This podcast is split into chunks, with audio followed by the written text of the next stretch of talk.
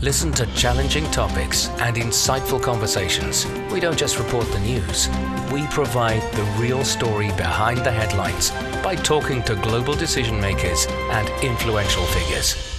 This is The Agenda. This week on The Agenda, countdown to COP28 as the world gathers in the UAE for the annual climate conference. Will this meeting be anything more than a lot of hot air?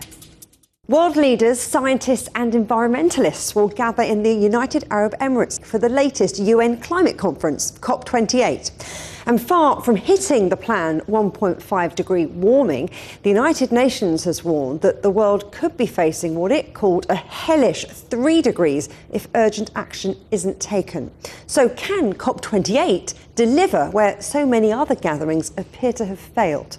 Joining me now is Kevin Conrad, the Executive Director of the Coalition for Rainforest Nations. Thanks for coming on the agenda. Kevin, what do you think the best thing is that can come out of COP28?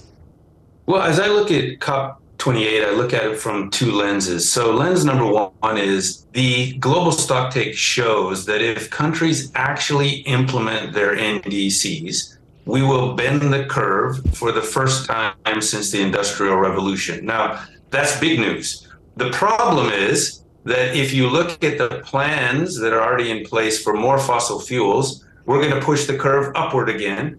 And if you look at the finance that's been mobilized to bend the curve, it's woefully insufficient.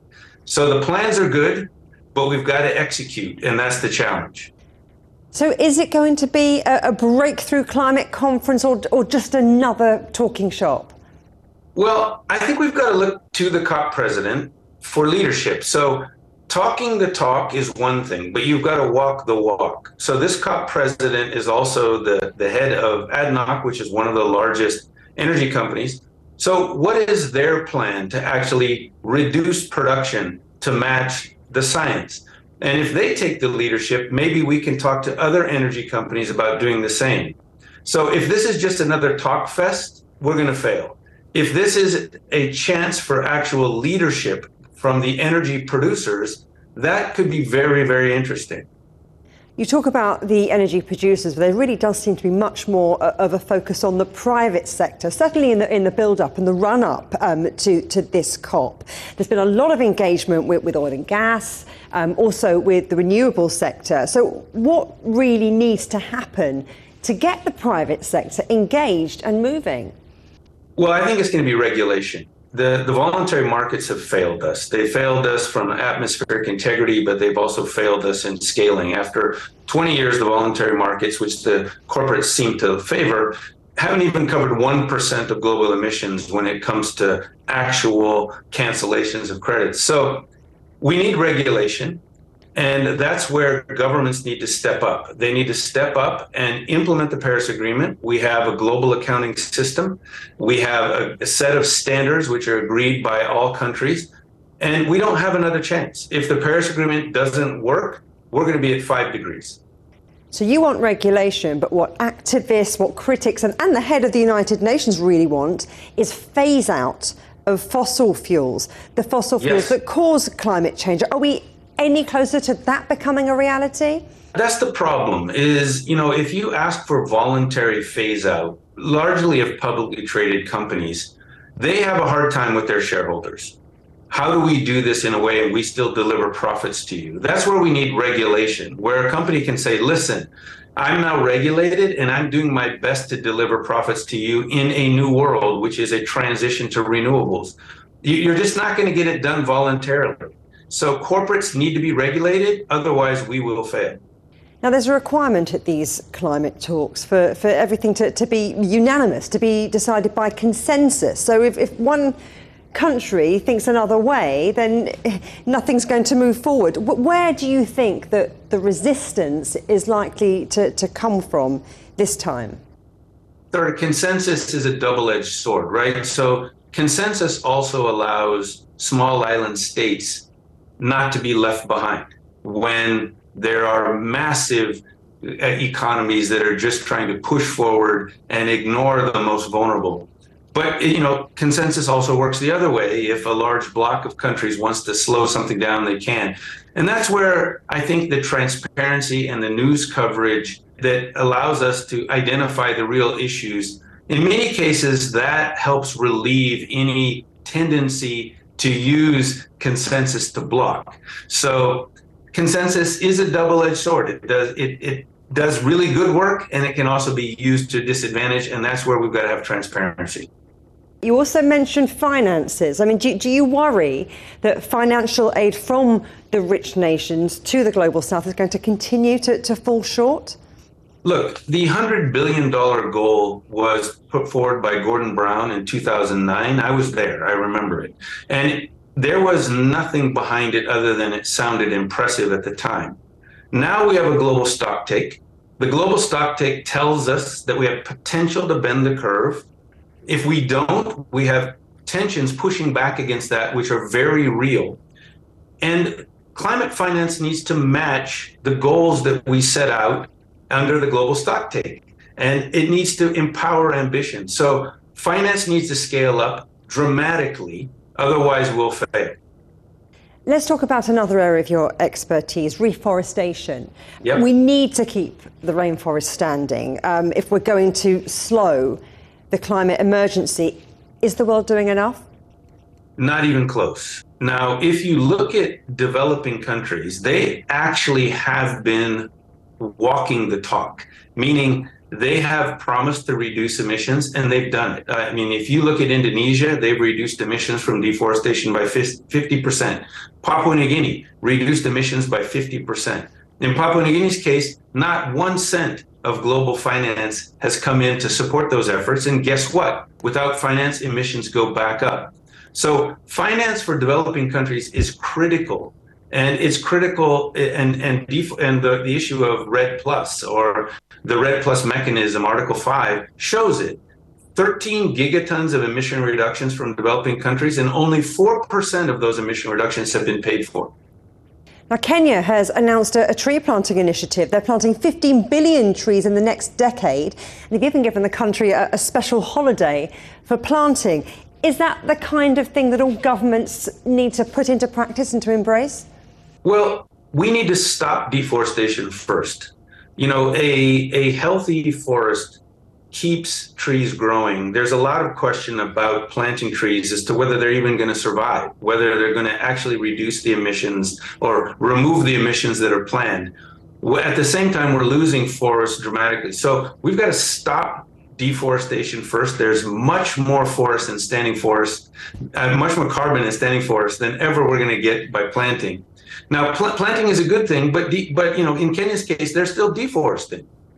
So, you know, how do you add that up? Deforesting carbon rich forests and planting sparse reforestation projects isn't going to get the job done. So, there are lots of complications, lots of contradictions in this whole um, climate debate. Uh, this is something I want to pick up on that you mentioned earlier.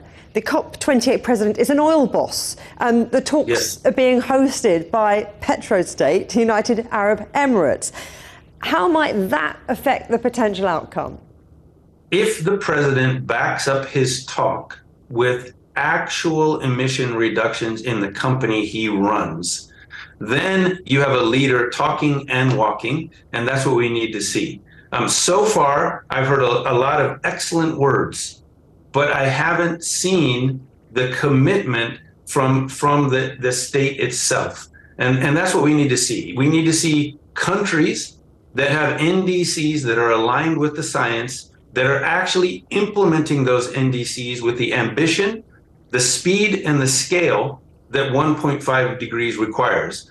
And right now, those are far and few between. Kevin Conrad, thank you very much. You're welcome. Thank you. China may currently be one of the world's biggest carbon emitters, but a new report suggests emissions could peak this year before heading into structural decline in 2024. That would help the country stick to its promise to be the quickest to move from peak carbon to net zero in history. So, what can COP28 delegates learn from China? And what does China want to see from the meeting? With me now is Dimitri de Boer, Regional Director for Asia and Chief Representative in China for the environmental charity ClientEarth. Thanks for coming on the agenda. Now, something I wanted to talk to you about was what came out of that meeting between President Xi and President Biden in San Francisco. Um, it was that the US and China, who, as we know, are, are two of the world's biggest polluters, agreeing to revive those stalled um, cooperation and collaborations when it comes to tackling the climate crisis. So, what sort of show of unity are you expecting in Dubai? Well, uh, a show of unity is uh, very strong wording. I think we, we should be happy if um, uh, the, the countries of the world realize, let's say, that uh, the climate crisis is uh, getting much more serious and is, is moving faster than anybody had expected. Uh, the COP in UAE will, t- will do a stock take, so looking at the, the current levels of ambition of all the countries and then uh, adding that all up and uh, comparing that to where we need to be in terms of addressing the climate crisis. And it's pretty obvious that what's going to come out of that stock take is that not enough is being done. Uh, so, but then the question of who's going to do what, who's going to ramp up ambition in what way, is going to be very much the tussle, as it always is at these COPs. But I think of previous COPs, like, like in Paris, where there was a joint statement between the United States um, and China, so that the two of the, those big powers thawing relations and agreeing to cooperate and talk more about the climate crisis is surely encouraging. Absolutely, um, that's you know the it, it's very worrying when you see that the world's largest economies uh, are not uh, working together on such important issues like uh, like global climate change, and the fact that the United States and China now uh, have issued this joint statement uh, with very substantive uh, text in it is actually you know a very very good sign. It's just when when you know you go into a COP like this, you also need to be ready to expect for a lot of complicated dynamics, and the United States and China's relationship is is rather complex.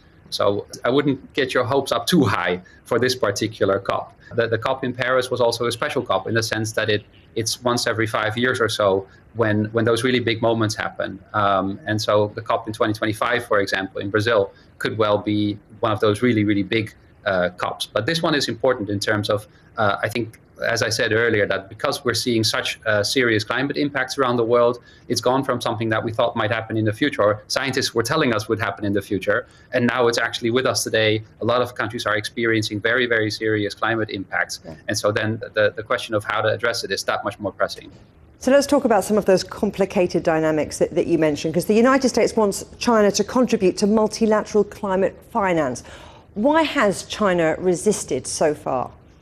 Well, I mean, in the Paris Agreement, uh, it's quite clear that the developed countries are supposed to take the lead in uh, addressing climate cha- uh, change and also in uh, uh, providing finance for the developing world to be able to uh, better address climate change. And so far, the developed countries have been slow in meeting a very important goal of 100 billion US dollars per year to be mobilized for climate finance. And uh, because the, the, the, developed countries have been slow in uh, realizing that goal, I think uh, the, the pressure has been much more squarely on the developed countries to do so.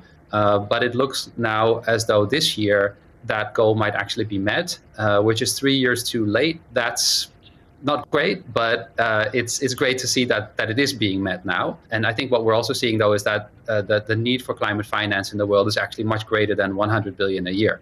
So it's it's a good step that that's being met, but a lot more is needed. And I, I think going forward, all countries that have the ability to contribute will. China is contributing in many ways, though. You know, China's renewable energy industries are so impressive these days. Solar power has just gone from uh, something that was more expensive into something which is now much more uh, affordable than fossil fuels. And uh, you're seeing that, the, that China is deploying so much sol- solar power uh, this year. It's completely beyond anybody's expectations. And so, what I think is going to happen in the very near future is that solar power could become really the renewable energy of choice around the world, especially in, in the developing world. And you'll see China being uh, very actively working with countries all around the world in terms of making sure that that uh, that they can deploy their uh, solar power and, and build their low carbon power systems. You think that this COP is going to be important to lay the groundwork for, for future meetings and maybe future agreements. So, what, what signs are there that, that things are really clicking into place for COP28? Well, I think the, the most important shift that we're we're seeing, and especially China's role here, um, in terms of the way China deals with the rest of the world. So so within China, I mentioned that the deployment of renewables is going much faster than anybody had expected. That is going to change the the pace at which China can actually uh, realize its energy transition. So that's a really important big piece of progress. But the way China deals with the rest of the world is also changing. So, where previously in the Belt and Road Initiative, a lot of the focus was on large power investments, large infrastructure projects, that's now shifting very quickly to uh, a focus on green energy and projects which are more sustainable. And so, especially when it comes to the renewable energy and also the investments in power grids in other countries, there we're seeing so much progress. Well, one really good example was at the Third Belt and Road Forum just a few weeks ago. Uh, the president of Indonesia uh, and President Xi had a meeting in which they discussed uh, renewable energy cooperation, and Indonesia received MOUs, uh, so agreements with Chinese uh, companies, uh, to the value of 54 billion US dollars, which are focused on producing solar PV, on storage solutions. So uh, power storage, you know, with, with greater renewables, you need to have more storage in your grid. Um, and also other smart grid investments. So a huge set of agreements, which really will set up Indonesia to shift from mm. uh, its previous high emissions pathway towards a, a, low carbon power grid, which is really is phenomenal. So so the way China worked with Indonesia there should set a really good example for other countries as they are thinking about their own transitions. Dimitri de Boer, thank you very much. Thank you. Still to come here on the agenda plastic pollution and the need for a circular economy. We'll hear what one of the UN's champions of the earth wants to see at COP28. Ever wondered what's actually going on in Africa through the perspective of an African? How are things really going between China and Africa? What's the narrative of this relationship? Well, get a perspective with China Africa Talk. Hear from African diplomats, entrepreneurs, academics, Chinese natives, and more. Get on our wavelength every week to find out what's real with China Africa Talk. Find us on your favorite podcast. We'll see you there.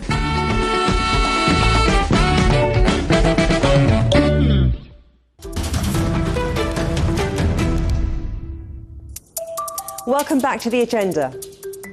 Amongst those attending COP28 will be a number of those named champions of the earth by the United Nations Environment Programme. One of this year's winners was the Ellen MacArthur Foundation, and its CEO, Andrew Morlet, joins me now. Andrew, tell us a little bit about the foundation and its role in the green transition. Uh, the Ellen MacArthur Foundation is really uh, focused solely on the um, development and promotion of the idea of a circular economy.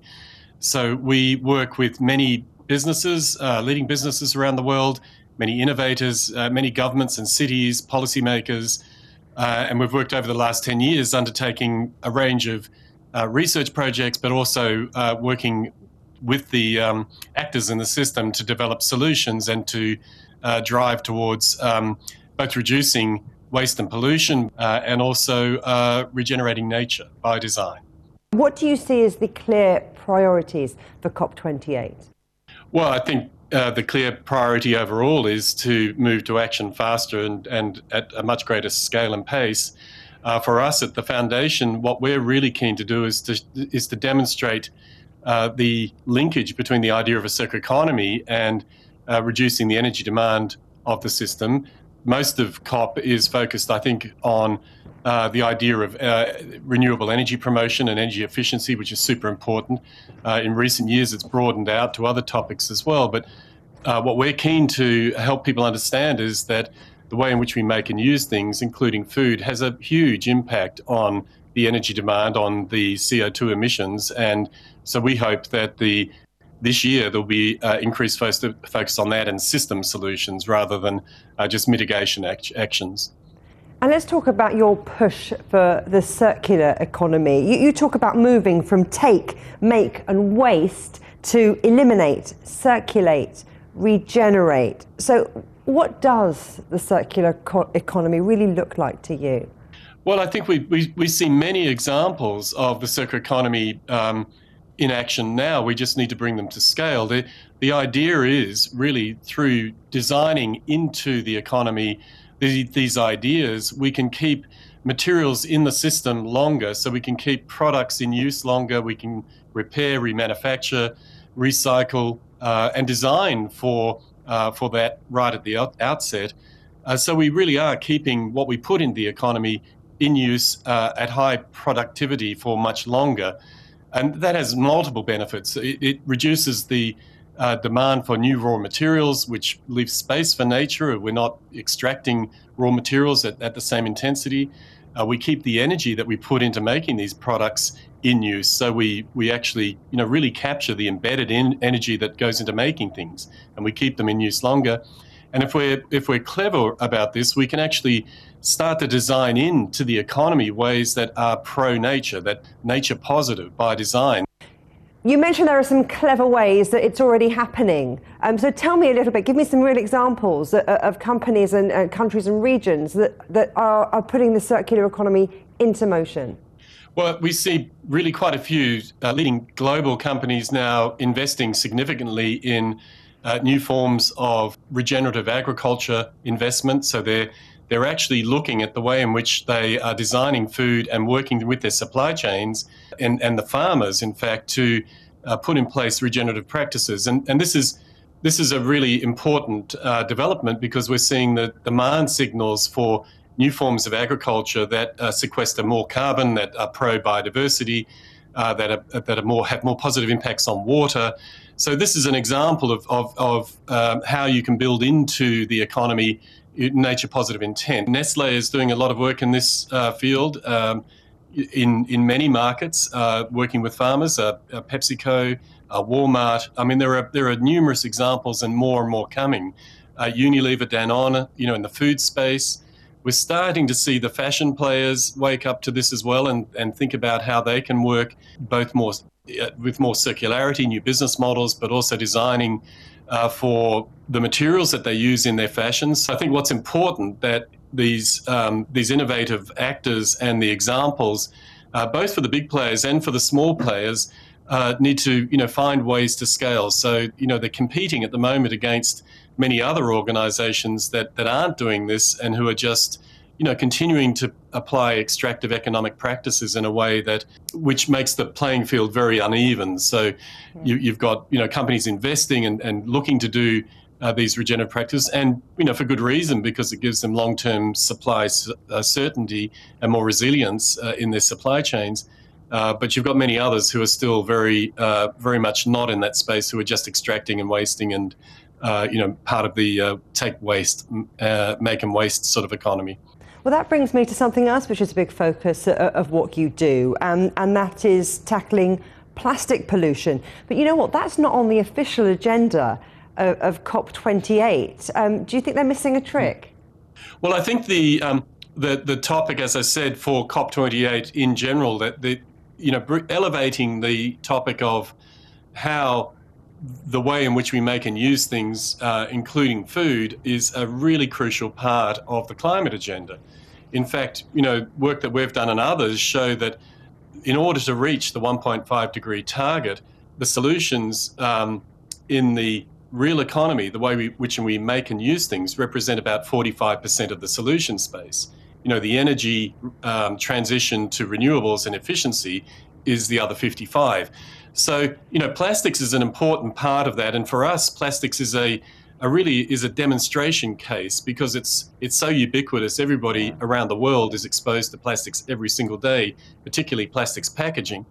And I think what's interesting is that if we can move on this topic, which which clearly links to um, to the energy agenda as well. For example, uh, in the in the companies that we're working with in the global commitment, uh, they're vastly exceeding the uh, use of recycled content compared to those that aren't signatories. And in fact, they've they've um, increased their recycled content to the extent that it's it, it's in effect taken a barrel of oil off the market every two seconds. So you can see the linkage wow. between uh, materials and, and products and you know the energy impact that they have and, and I think that's the that's the trick we need to get a bit more focus on at uh, at COP this year. Andrew Morlet, thank you very much. You're welcome. Coming up on a future agenda, dealing with debt. How can the world cope with ever growing deficits? But for now, from me, Juliet Mann, and from all the Agenda team here in London, goodbye.